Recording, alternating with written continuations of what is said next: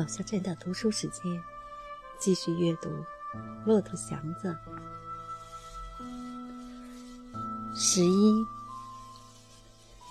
一想到那个老者与小马儿，祥子就把一切的希望都要放下。而享乐一天是一天吧，干嘛成天就咬着牙跟自己过不去呢？穷人的命，他似乎看明白了，是枣核两头尖。幼小的时候能不饿死，万幸；到老了，能不饿死，很难。只有中间的一段，年轻力壮，不怕饥饱劳碌，还能像个人似的。在这一段里，该快活快活的时候，还不敢去干，地道的傻子。过了这村便没有这店。这么一想，他连虎妞的那回事儿都不想发愁了。及至看到那个闷葫芦罐儿，他的心思又转过来。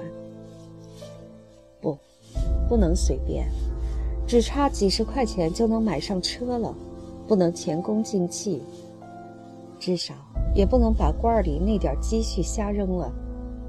那么不容易省下来的，还是得往正路走，一定。可是虎妞呢？还是没办法，还是得为那个可恨的27发愁。愁到了无可如何，他抱着那个瓦罐儿，自言自语地嘀咕：爱怎样怎样，反正这点钱儿是我的，谁也抢不了去。有这点钱，祥子什么也不怕。着急了我会跺脚一跑，有钱腿就会活动。街上越来越热闹了，祭灶的糖瓜摆满了街，走到哪里也可以听到熬糖来熬糖的声音。祥子本来盼着过年，现在可是一点也不起劲儿。街上越乱，他的心越紧。那可怕的27就在眼前了，他的眼陷下去，连脸上那块疤都有些发暗。拉着车，街上是那么乱，地上是那么滑，他得分外的小心。心事和留神两气加工，他觉得精神不够用的了，想着这个便忘了那个。时常忽然一惊，身上痒刺刺的，像小孩在夏天炸了痱子似的。祭灶那天下午，溜溜的东风带来一天黑云，天气忽然暖了一些，到快掌灯的时候，风更小了些，天上落着稀疏的雪花。卖糖瓜的都着了急，天暖再加上雪花，大家一劲儿往糖上撒白土子儿，还怕都粘在一起。雪花落了不多，变成了小雪粒儿，刷刷的轻响，落白了地。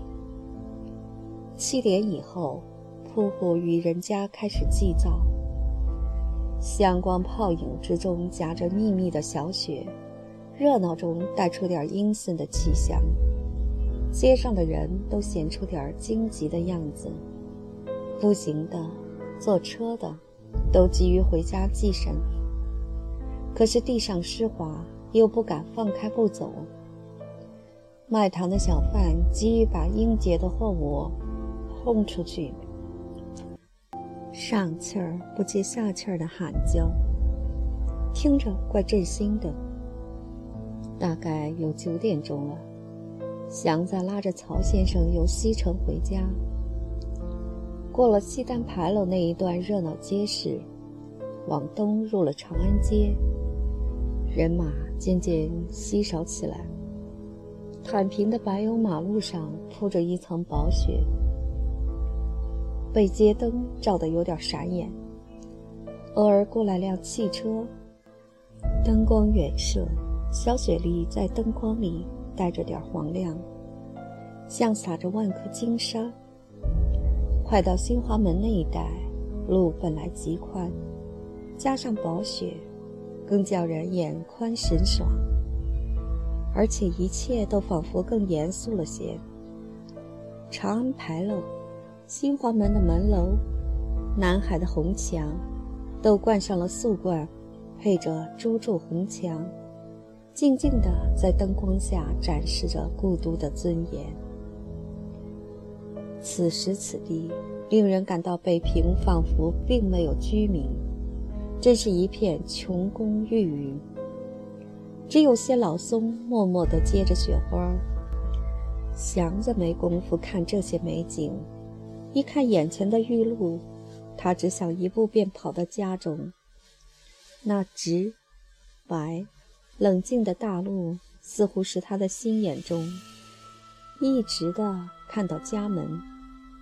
可是他不能快跑，地上的雪虽不厚，但是拿脚，一会儿鞋底上就沾成一厚层，跺下去，一会儿又沾上了。馅粒非常的小，可是沉重有分量，既拿脚又迷眼。他不能飞快地跑，雪粒儿打在身上也不容易化，他的衣襟上已积了薄薄的一层。虽然不算什么，可是湿漉漉的使他觉得别扭。这一带没有什么瀑布，可是远处的炮声还继续不断，时时地在黑空中射起个双响或五鬼闹派儿，火花散落，空中越发显着黑，黑得几乎可怕。他听着炮声，看见空中的火花与黑暗，他想立刻到家，可是他不敢放开了腿，别扭。更使他不痛快的是，由西城起，他就觉得后面有辆自行车跟着他。到了西长安街，街上清静了些，更觉出后面的追随。车辆压着薄雪，虽然声音不大，可是觉得出来。祥子和别的车夫一样，最讨厌自行车。汽车可恶，但是它的声响大，老远的便可躲开。自行车是见缝子就钻，而且东摇西摆，看着就眼晕。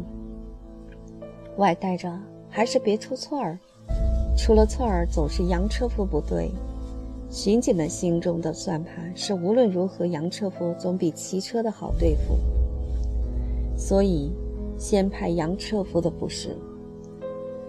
好几次祥子很想抽冷子砸住车，摔后头这小子一跤，但是他不敢。拉车的得到处忍气，每当要跺一跺鞋底儿的时候，他得喊声扎住。到了南海前门，街道是那么宽，那辆脚踏车还紧紧地跟在后面，祥子更上了火。他故意把车停住了，打了打肩上的雪，他立住，那辆自行车从车旁蹭了过去。车上的人还回头看了看，祥子故意的磨板，等自行车走出老远，才抄起车把来，骂了句讨厌。曹先生的人道主义使他不肯安那御风的棉车棚子，就是那帆布车棚也非到赶上大雨不准支上，为是叫车夫省点力气。这点小雪，他以为没有支起车棚的必要，况且他还贪图着看看夜间的雪景呢。他也注意到这辆自行车，等祥子骂完，他低声地说，要是他老跟着到家门口，别停住，上黄花门左先生那里去，别慌。祥子有点慌。他只知道骑自行车的讨厌，还不晓得其中还有可怕的。既然曹先生都不敢加卷，这个家伙一定来历不小。他跑了几十步，便追上了那个人，故意的等着他与曹先生呢。自行车把祥子让过去，祥子看了车上的人一眼便看明白了，侦缉队上的。他常在茶馆里碰到队里的人，虽然没说过话儿，可是晓得他们的神气与打扮。这个打扮他看着眼熟，青大袄呢帽，帽子戴得很低。到了南长街口上，祥子趁着拐弯的机会向后溜了一眼，那个人还跟着呢。他几乎忘了地上的雪，脚底下加了劲儿，直长而白亮的路只有些冷冷的灯光，背后追着个侦探。祥子没有过这种经验，他冒了汗。到了公园后门，他回了回头，还跟着呢。到了家门口，他不敢站住，又有点舍不得走。曹先生一声也不响，他只好继续往北跑，一气儿跑到北口，自行车还跟着呢。他进了小胡同，还跟着；出了胡同，还跟着。上黄花门去，本不应当进小胡同，直到他走到胡同的北口才明白过来。他承认自己是有点迷失，也就更生气。跑到景山背后，自行车往北向后门去了。祥子擦了把汗，雪小了些，可是雪粒中又有了几片雪花。祥子似乎喜爱雪花，大大方方地在空中飞舞，不像雪莉那么使人憋气。他回头问了声：“上哪儿，先生？”“还到左宅，有人跟你打听我，你说不认识。”“是了。”祥子心中打开了鼓，可是不便细问。到了左家，曹先生叫祥子把车拉进去，赶紧关上门。曹先生还很镇定，可是神色不大好看。嘱咐完了祥子，他走进去。祥子刚把车拉进门洞来放好，曹先生又出来了，同着左先生。祥子认识并且知道左先生是宅上的好朋友。祥子，曹先生的嘴动得很快，你坐汽车回去，告诉太太我在这儿呢，叫他们也来，坐汽车来，另叫一辆，不必叫你坐去的这辆等着，明白？好，告诉太太带着应用的东西和书房里那几张画儿。听明白了，我这就给太太打电话，我是在告诉你一声，怕她一着急把我的话忘了，你好提醒她一声。我去好不好？左先生问了声。不必，刚才那个人未必一定是侦探，不过我心里有那回事儿，不能不防备一下。你先叫辆汽车来好不好？左先生去打电话叫车，曹先生又嘱咐了祥子一遍。汽车来到，我这儿给了钱，叫太太快收拾东西，别的都不要紧，就是千万带着小孩子的东西和书房里那几张画。等太太收拾好，叫高妈打电话要辆车上这儿来，这都明白了。等他们走后，你把大门锁好，搬到书房去睡，那里有电话。你会打电话？不会往外打，会接。其实祥子连接电话也不大喜欢，不过不愿叫曹先生着急，只好这么答应下。那就行，曹先生接着往下说，说的还是很快。万一有个动静，你别去开门，我们都走了，剩下你一个，他们绝不放手你。这事儿不好的话，你灭了灯，打后院跳到王家去。王家的人你认得？对，在王家藏会儿再走。我的东西，你自己的东西都不用管，跳墙就走，省得把你拿了去。你若丢了东西，将来我赔上，先给你这5块钱拿着。好，我去给太太打电话，回头你再对她说一遍，不必说拿人。刚才那个骑车的也许是侦探，也许不是，你也先别着慌。祥子心中很乱，好像有许多要问的话，可是因急于记住曹先生所嘱咐的，不敢再问。汽车来了，祥子愣头磕脑地坐进去。雪不大不小地落着，车外边的东西看不大真，他直挺着腰板坐着，头几乎顶住车棚。他要思索一番，可是眼睛只顾看车前的红箭头，红得那么鲜灵可爱。失车的面前那把小刷子自动地左右摆着，刷去玻璃上的哈气，也颇有趣。刚似乎把这看腻了，车已到了家门，心中怪不得劲儿地下了车。刚要按街门的电铃，像从墙里钻出来个人似的，揪住他的腕子。祥子本能地想往出夺手，可是已经看清那个人，他不动了，正是刚才骑自行车的那个侦探。祥子，你不认识我了？侦探笑着松了手。祥子咽了口气，不知说什么好。你不记得当初你叫我们拉到西山去？我就是那个孙排长，想起来了吗？啊，孙排长？祥子想不起来，他被大兵们拉到山上去的时候，顾不得看谁是排长还是连长。你不记得我，我可记得你。你脸上那块疤是个好记号。我刚才跟了你半天，起初也有点不敢认你。左看右看，这块疤不能有错。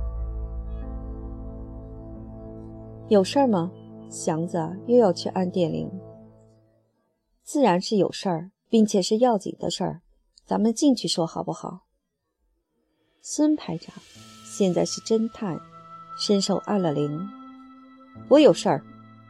祥子的头上忽然冒了汗，心里发着狠说，躲他还不行呢，怎能往里请呢？你不用着急，我来是为你好。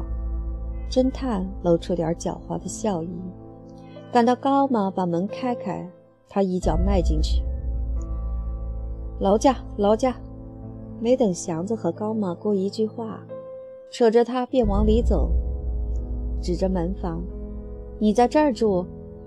进了屋，他私下里看了一眼，小屋还怪干净呢，你的事儿不坏。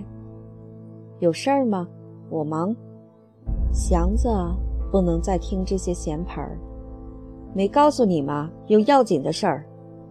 孙侦探还笑着，可是语气非常的严厉。干脆对你说吧，姓曹的是乱党，拿住就枪毙，他还是跑不了。咱们总算有一面之交，在兵营里你伺候过我。再说，咱们又都是街面上的人，所以我担着好大的处分来给你送个信儿，你要是晚跑一步，回来是赌窝套，谁也跑不了。咱们卖力气吃饭，跟他们打哪门子挂物关系？这话对不对？对不起人呀！想着还想着曹先生所嘱托的话。对不起谁呀？孙侦探的嘴角上带笑，而眼角愣愣着。祸是他们自己闯的，你对不起谁呀？他们敢做敢当，咱们跟着受罪才合不着。不用说别的，把你圈上3个月，你野鸟似的惯了，等叫你做黑屋子，你受得了受不了。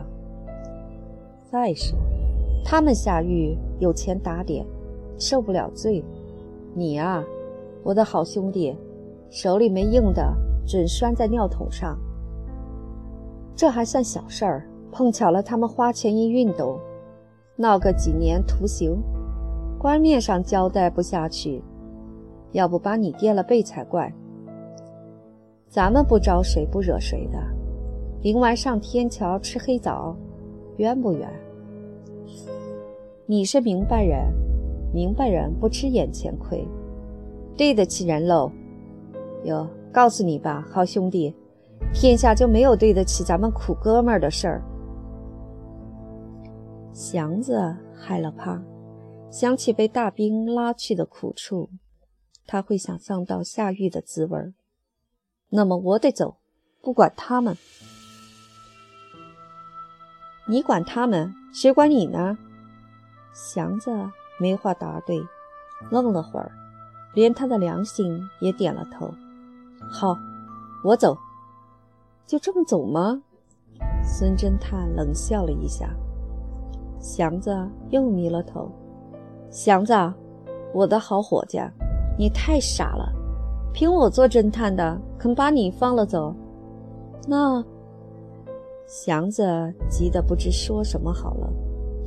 别装蒜。孙侦探的眼盯住祥子了，大概你也有个积蓄，拿出来买条命。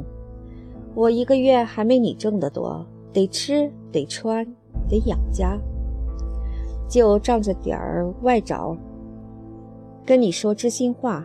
你想想，我能一撒巴掌把你放了不能？哥们的交情是交情，没交情我能来劝你吗？可是事情是事情，我不图点什么，难道叫我一家子喝西北风啊？外场人用不着废话，你说真的吧？得多少？祥子坐在了床上，有多少拿多少，没准价儿。我等着坐狱得了。这可是你说的，可别后悔。孙侦探的手伸入棉袍中，看这个，祥子，我马上就可以拿你，你要拒捕的话，我开枪。我要马上把你带走，不要说钱呀，连你这身衣裳都一进狱门就得剥下来。你是明白人，自己合计合计得了。有功夫挤我，干嘛不挤挤曹先生？祥子吭哧了半天才说出来。那是正犯，拿住呢有点赏，拿不住单不是。你啊，我的傻兄弟，把你放了像放个屁，把你杀了像抹个臭臭。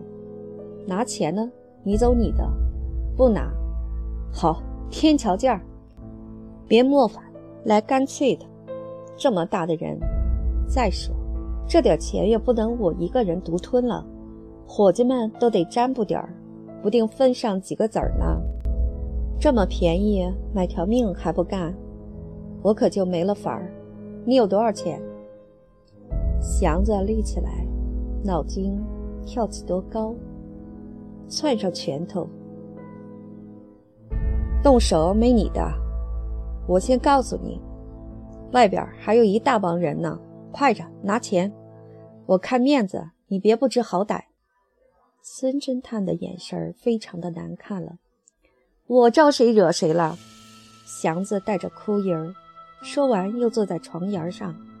你谁也没招，就是碰在点儿上了，人就是得胎里附，咱们都是点儿上的，什么也甭再说了。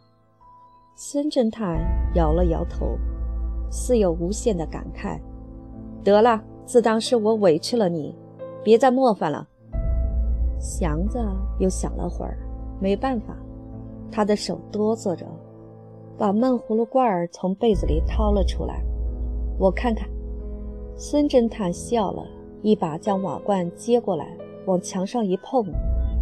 祥子看着那些钱洒在地上，心要裂开。就是这点儿。